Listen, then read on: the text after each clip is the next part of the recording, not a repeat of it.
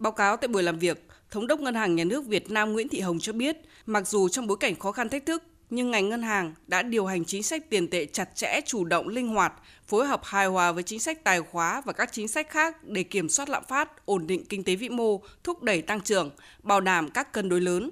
Mặt bằng lãi suất tỷ giá cơ bản ổn định, bảo đảm đáp ứng nhu cầu vốn tín dụng cho nền kinh tế, tập trung cho sản xuất kinh doanh, nhất là các lĩnh vực ưu tiên, kiểm soát chặt chẽ các lĩnh vực tiềm ẩn rủi ro. Đến cuối tháng 9, tổng vốn tín dụng đạt 11,55 triệu tỷ đồng, tăng 10,8% so với cuối năm 2021.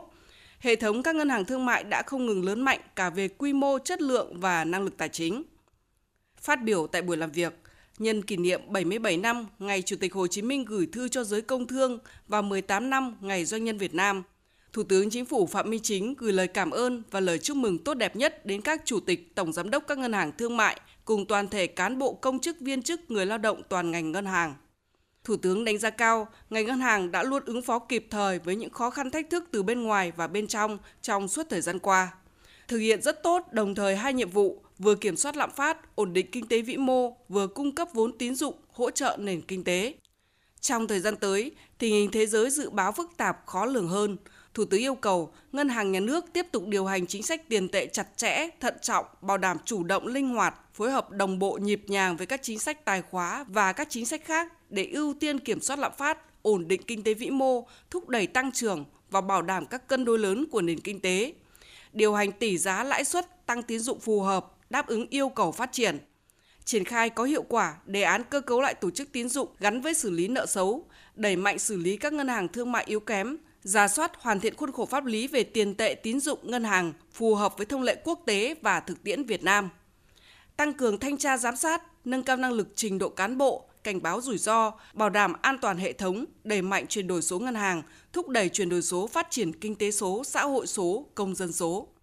Đối với các ngân hàng thương mại, Thủ tướng yêu cầu tuân thủ pháp luật, tăng cường năng lực quản trị điều hành, năng lực tài chính, bảo đảm an toàn hoạt động, tập trung nâng cao chất lượng hiệu quả dịch vụ, chất lượng tín dụng, bảo đảm công khai minh bạch, hiện đại hóa, nâng cao năng lực cạnh tranh, phát triển ngân hàng số, thanh toán không dùng tiền mặt, phát triển mạng lưới, nâng cao hiệu quả phân bổ nguồn vốn tín dụng, phát triển hoạt động dịch vụ phi tín dụng, thúc đẩy tín dụng xanh, phát triển kinh tế xanh, tiếp tục đề cao trách nhiệm xã hội, tích cực tham gia xóa đói giảm nghèo, đền ơn đáp nghĩa vì cộng đồng. Thủ tướng nhấn mạnh.